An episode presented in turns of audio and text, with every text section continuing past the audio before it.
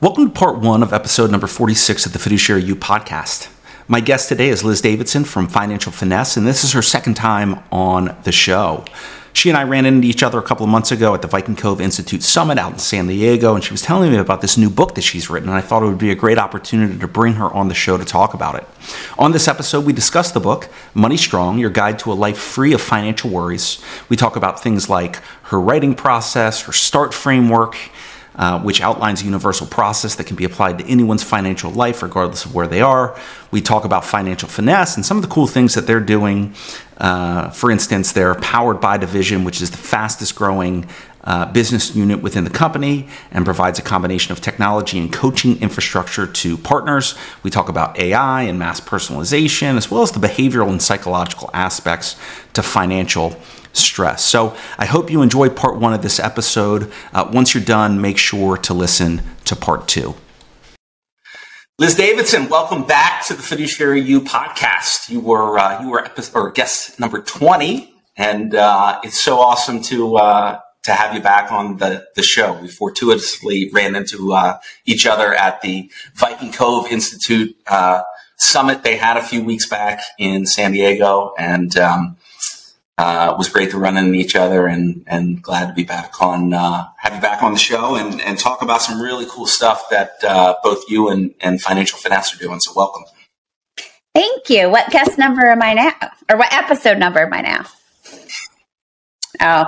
Going to be in like the mid 40s. Mid 40s. Okay. Going to be in mid 40s. I don't know if it's going to be. over my age. I'll take it. 46. I like to be in the 20s better, but hey. well, me, too. Me too. I can't go. I, I, we can't go backwards. But I'm excited about this when, um, uh, you know, you've got some really, really cool stuff going on. Obviously, financial finesse and and a lot of great things that you guys have done out in the industry and around. You know, one of my favorite. You know, I don't remember every episode I did, but but um, uh, I remember talking about like in a lot of ways with your story. Um, you were like the OG of financial wellness, like potentially even termed financial wellness in general. But, uh, you know, obviously financial finesse has continued to have tremendous success and, and, you guys are doing a lot of cool things, especially on the tech front, AI and whatnot.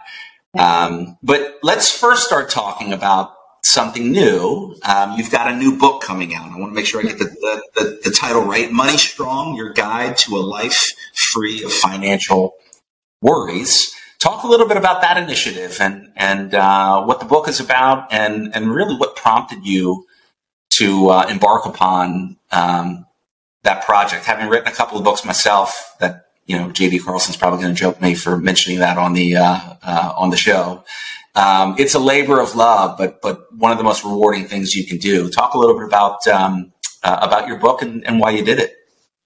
What's funny you say that because it happens. Um, so it was, uh, my first book was 2016. So this was, uh, you know, six years uh, after.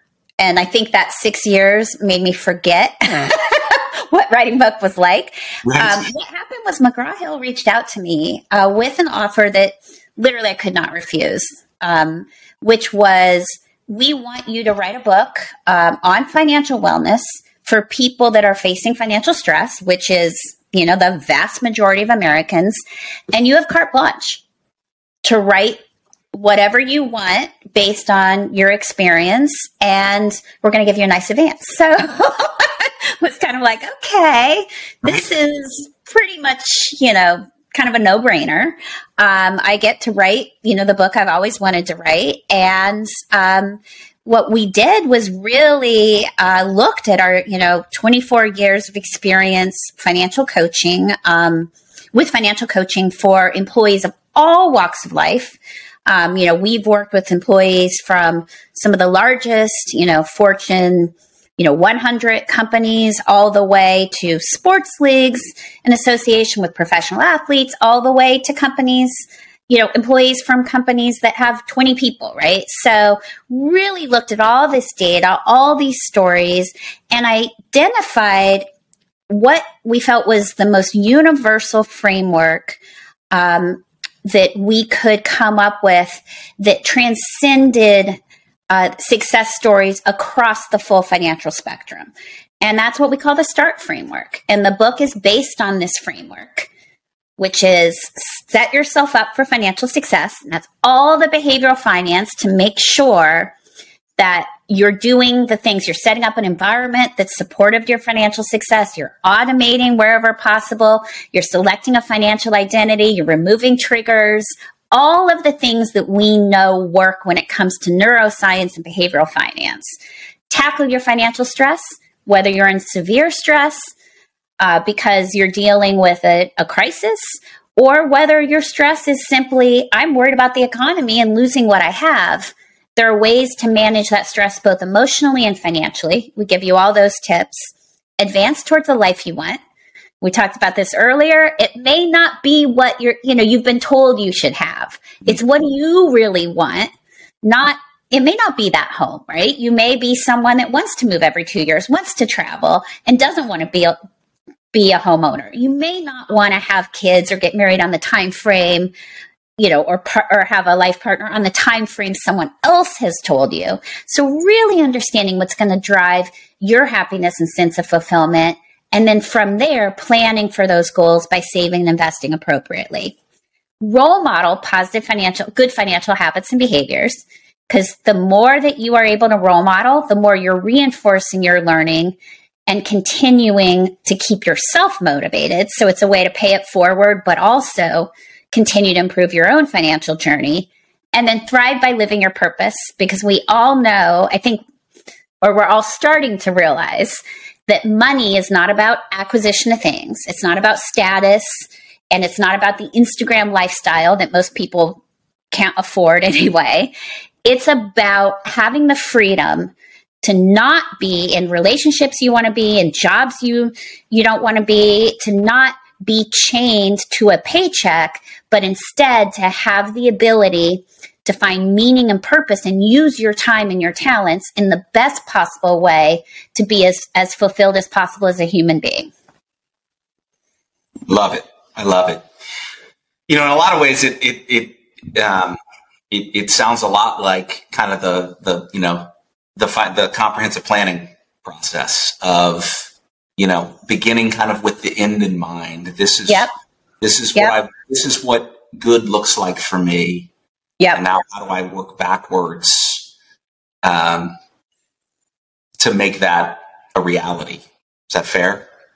That is fair. I think that the difference is um, neuroscience, right? Brain science has taught us a lot about the behavioral aspects of money. And so, really integrating that as a first step, I think is critically important because you can have all the goals in the world and even really good plans.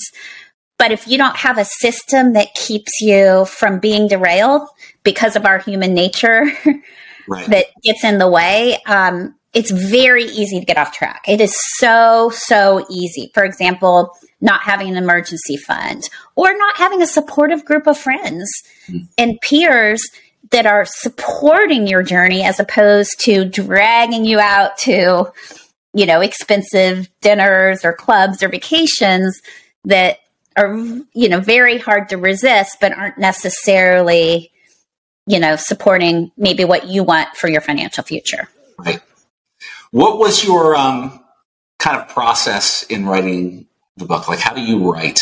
Uh, I, I, know kind of the process i follow but what's your process um, when you you know having written two books now like what does that look like? Oh god. Um, I mean, honestly, it's deeply dysfunctional. I think. Uh, I did say earlier that the six-year time frame was um, probably very good because I completely forgot the difficulties and only remembered the pride of having written a book. And so, um, my process is to, you know, obviously do an outline first. We developed the framework very early on, and the outline was very, very detailed. Um, the next step was severe procrastination, um, which in, did actually serve a purpose because, as you know, you've written a couple of books that thinking about it, right? You're running or, you know, the whole cliche in the shower and you're thinking about it, but and maybe jotting things down here and there, but you're not yet writing because your brain is germinating on it. And then to get to a point where I have to begin turning in the chapters per the deadline in my contract, or it could be at jeopardy. And then writing for 10, 12, 14 hours straight. that advance is really good until you have to deliver. To get that done. And, you know, here's the thing I have yet to meet a writer that I've talked to. I mean, you may be an exception that isn't really motivated by deadlines because it's very easy to be perfectionistic. You can sit in front of a blank screen and just write and rewrite if you have all the time in the world. But once you have to produce something, all of a sudden you hone in, you find the words, and if it's not perfect, you move on and then you come back and edit. You don't sit at a blank screen when you know you've got you know a few days before you have to turn this into an editor that you deeply respect and um, you know is not going to react well to a late submission. so, that's how I write. not not the most you know perfect process, but it works. Yeah, and I think that's the key is finding finding like a lot of things in life. You got to find out kind of what works. Um, and I, have always, you know, with, I'm not a writer. Um, I would say I'm an author and and the difference between the two, in my opinion, is you know a writer is like an artist with words. You know, Hemingway. An yeah. author is more of an artist with ideas and being able to kind of, um, you know, nobody's ever going to confuse me of being an excellent writer, but the, the, an author, with the ability to kind of take an idea and then break it down and communicate ideas really well. And then you've got editors who can come in and kind of work their magic and make the words sound the way that they the way that they should. I, I was the same way with you. I kind of worked backwards, and I, I, had a very fluid. You know, I had my framework. Typically, the way I did it, because um, I get a lot of people ask me about like, how did you do it? And I was like, well, I kind of envisioned, kind of like your your start, right? I, um, framework. I kind of envisioned this is what I want the book to include. Like these are the chapters, these are the topics and then I would just kind of work backwards based yep. on that. I've got my framework, I've got my outline. These are the 15 chapters or 20 chapters I want in there. And then I would just kind of like, you know, I would be inspired. I'd write something. Sometimes I'd get stuck. I'd go focus on something else. And, but you're right with the deadlines. If you don't establish those, and that goes back to kind of the behavioral, the neuroscience, if you don't kind of yeah. Yeah. If you don't establish the behavioral aspect of whether it's finances, whether it's writing, whether it's you know um, working out and getting healthy, if you don't have a system or a framework, I just think by nature it's really really hard to achieve the things that you want to do. So congratulations! I think that's really that's that's awesome. Um, when does the book come out? It is out. Ah, awesome! So it was. Link that, I'll link to that to the show. Yeah, it was slated for 228. It actually was born into the world, I think, last Wednesday, uh, Wednesday evening, Thursday morning, depending on West Coast, East Coast. Uh, so supply chains and similar nature are, you know, unpredictable. So all of a sudden, I'm like, wait a minute. It was supposed to be February 28th, but, um, you know, I guess you know, between the printer and Amazon and iBooks and everything, it just kind of got out there into the world. And so baby came early. awesome. Awesome. Well, I'll make sure to link to that in the show notes. Um, one of the cool things that you're doing, though, is that um, uh, the kind of the charitable bent around this, and and you're doing some things with I think probably based on your experience, I think with like the NFL Players Association, you're doing things with the um, with the NIL, which is I believe it is is, is it the name, um, image, and likeness. I think yes. is right. Yes. It's basically how how college athletes now can essentially um, be paid. Um, and you're doing some really cool stuff around that. Maybe talk briefly about uh, what that looks like. Yeah, so uh, 50% of the proceeds of the book are being donated to a separate fund um, that we are using to fund a purely philanthropic initiative, which is a financial literacy certification program for student athletes so they can maximize earnings from the new NIL law their name, image, and likeness law that went in effect July 1st, 2001. And what this allows them to do, which they should have been allowed to do, I know you mentioned you were a student athlete back in our day. They, sh- you know, we they should have been allowed to do, but you know they weren't, and now they are. And now they have all these different ways that they can earn money, but they lack education around just even the basics on taxes. Imagine getting a big check because you're a star player on a football, baseball, basketball, volleyball, whatever sport it may be. You have a lot of followers and a brand reaches out, wants you to do a national campaign. You get a really large check. Imagine six figure check. This is happening. Um, and no one tells you you have to pay taxes. And you're 18, 19 year old college student. When you were an 18 or 19 year old college student, would you have saved you know, a, a, decent portion of that check in a separate account to pay the IRS? Of course not, right? So we are sitting on this potential kind of powder keg of student athletes that are unfortunately, I think, going to end up in some serious tax trouble and potential debt from something that could be if if if they have the right education one of the most amazing wealth building opportunities of their lives and that's a big issue. So, you know, we're very focused on preventing that negative scenario, but also how do you how do you make sure this is a positive scenario? Now take that same athlete that gets this national contract and has the education to know, okay, got to save some for taxes, but also I'm on scholarship, but that doesn't fund other basic needs. Let's make sure I take care of those. Let's establish an emergency savings fund got myself in a little credit card debt. Let's get me out of that. And then let's start investing for my future because we all know investing 50,000, 60, 70,000, whatever amount of money it is from even that one contract, one six figure contract, what that's going to be in 5, 10, 20 years down the road. And that's one NIL, large NIL contract. Now, not everyone is making this amount of money. It's very new. There's a huge spectrum, but the opportunity is there. And if we can get these student athletes who have 50 million collective followers and 18, 17 million, I'm sorry, 14 million college students, you know, many of whom follow them, um, to model these financial habits and behaviors and show what you can do with money if you use it in a positive way. Imagine the ripple effect on this next generation that is facing significant financial headwinds. This could change everything. Yeah. And we're very obviously you can tell we're very excited about it. I think that I think that is uh, I think that's awesome. Uh, like I said, I, I, in the show notes we'll uh, uh we'll link out to the uh, to the book and, and super exciting. So talk a little bit about just like what's what's going on with financial finesse. You guys have a lot of cool initiatives you're working on. Um, maybe talk about the.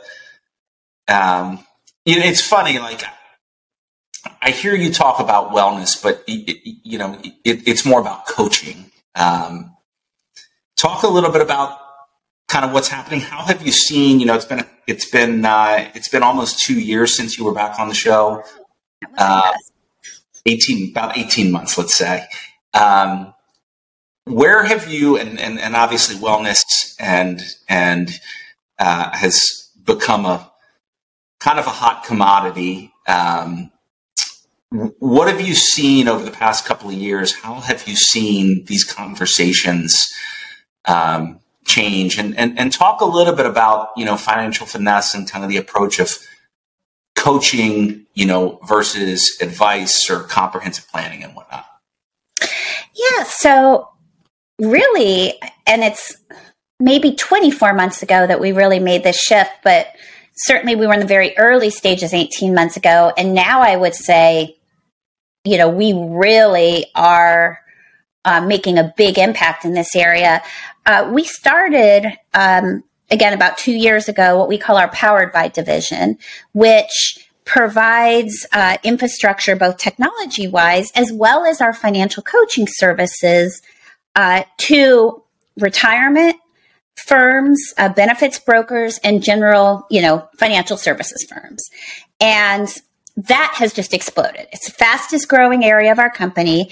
And what we're discovering in working with these firms is the synergies are way more than either we or our partners thought. And so these relationships are growing very aggressively and exponentially um, to the point where many of them, say they're on the retirement side, are uh, paying for financial coaching, both virtual as well as um, you know human based. It's weird that we say human now; it sounds so inhuman, but human based coaching.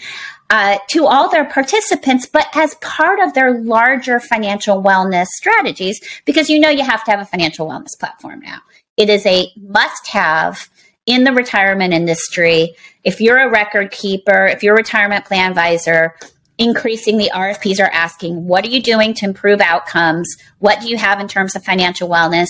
And having a solution that is best in class and combines financial coaching for those that are more financially stressed with financial advice and wealth management, which we don't do, but many of these firms do or do through advisors they're partnered with for those that need help preserving, growing preserving wealth, you know, is really the highest level offering you can provide employers and an incredible differentiator. So we're just seeing like I mean this this business is growing at a phenomenal rate and I don't I think we're still at the beginning, which is crazy because what has happened in 2 years would typically take I think a decade to materialize. But the timing, you know, it was just right at the right time when the world was starting to realize the depth of financial stress in this country and employers were starting to demand better mental, physical, and financial solutions. And then obviously if employers are demanding that, anyone servicing those employers, you know, has a vested interest in being able to bring those solutions to the table. Right. Right. What um and this kind of powered by like how, how does that work? we are think of um, i'm kind of aging myself here potentially but intel inside right? So that's the chip in the computer. Essentially our clients are the computer. So they're the apple they're the brand um, that is providing this. And it is their program. We are leveraging our tech infrastructure our coaches our marketing infrastructure um, you know, to engage, make sure that the participant engagement that there is there, that the plan sponsors and advisors, you know, are in in this whole ecosystem are aware of it. Um, so we are powering their program, but it is their program, and each one of these programs that we have with our partners is unique because they all have different offerings. They're all layering different you know types of education and content in addition to what we bring to the table on top of it so, um, you know, they really are able to have a very differentiated offering. Um, you know, even if you have two different firms working with us, mm-hmm. you know, we're behind the scenes elevating them and getting them um, to go to market in a very scalable, effective way. It's their program um, with our support. Got it. What What would you say are the keys Um, what do you would say are the keys to success for wellness for an employer and then for let's call it an advisor? Like what what because you hear you know I think there's definitely been this trend now where it's and we see this with a lot of things. It's kind of like companies are you know it's kind of like hey I got to have this because my competitors have it whatnot. But actually moving the needle and making it work? Like, what does that look like? And what are the keys to success to have not just a, a, a wellness program, but one that actually gets the job done? Yeah. Uh, so I'm going to say three things go all in. Um, a lot of people uh, look at this, check it off the box initially. Uh, there are pieces, you know, we have to have it, so let's scramble and find something employers are sophisticated now um, in a way they weren't before, and that's not going to fly. Certainly, with best the kind of employers that you really want as clients. That's not going to fly. You, you can't be half pregnant. You can't be half in financial wellness. You are in or you are out. And by going all in, have a strategy. If you're an advisor, you're record keeper, you're in this industry in any any way, have a strategy and a program built already. Um, do not wait to build you know, based on one client asking for something because you're going to be behind the curve. You're not going to be able to present with the confidence of having the best practices, the results, the case studies, the references. And again, clients can see that. Second, mass personalization. And we talked about this earlier, right before the podcast. The days of one by one by one, right? Like in the break room, meeting with people and that still happens. But the days that the thought that that is going to get you to the scale you need to affect major transformational change for your clients, your plan sponsors, that's just not, it's just not a thing anymore, especially with so many people working at home. So our programs and, and really best practices are all based on what we call mass personalization through leveraging technology coupled with webcasts that can be delivered in large groups and one on one connections to coaches through chat, text, you know, email, phone. Um, you can reach a very large number of people, but in a very personalized way. So we have like a virtual financial coach called Amy that personalizes the experience through AI in a way that wasn't possible even five years ago, right? I mean, it's just that the world has advanced so much. You have to be thinking that way. Has to be mass, has to reach a large number of people, but has to be so individualized that you, Josh, have a completely different experience than me, Liz, because our, our lives are different. The way we learn, what we need are, are different. Um, and then the last thing is um, it has to meet the needs of everyone from the most financially stressed or lowest paid employee all the way to the executives that might be in, in wealth preservation mode and everyone in between and all the challenges and life events and goals they have. If it doesn't meet that, if you're not all in, if you don't have a mass personalization strategy, um, and if you're not able to reach the full spectrum of employees, I don't think you're really in financial the financial wellness game. And I don't think you really have an offering that is sustainable long term. Kind of that boardroom to the break room or the break room to the boardroom.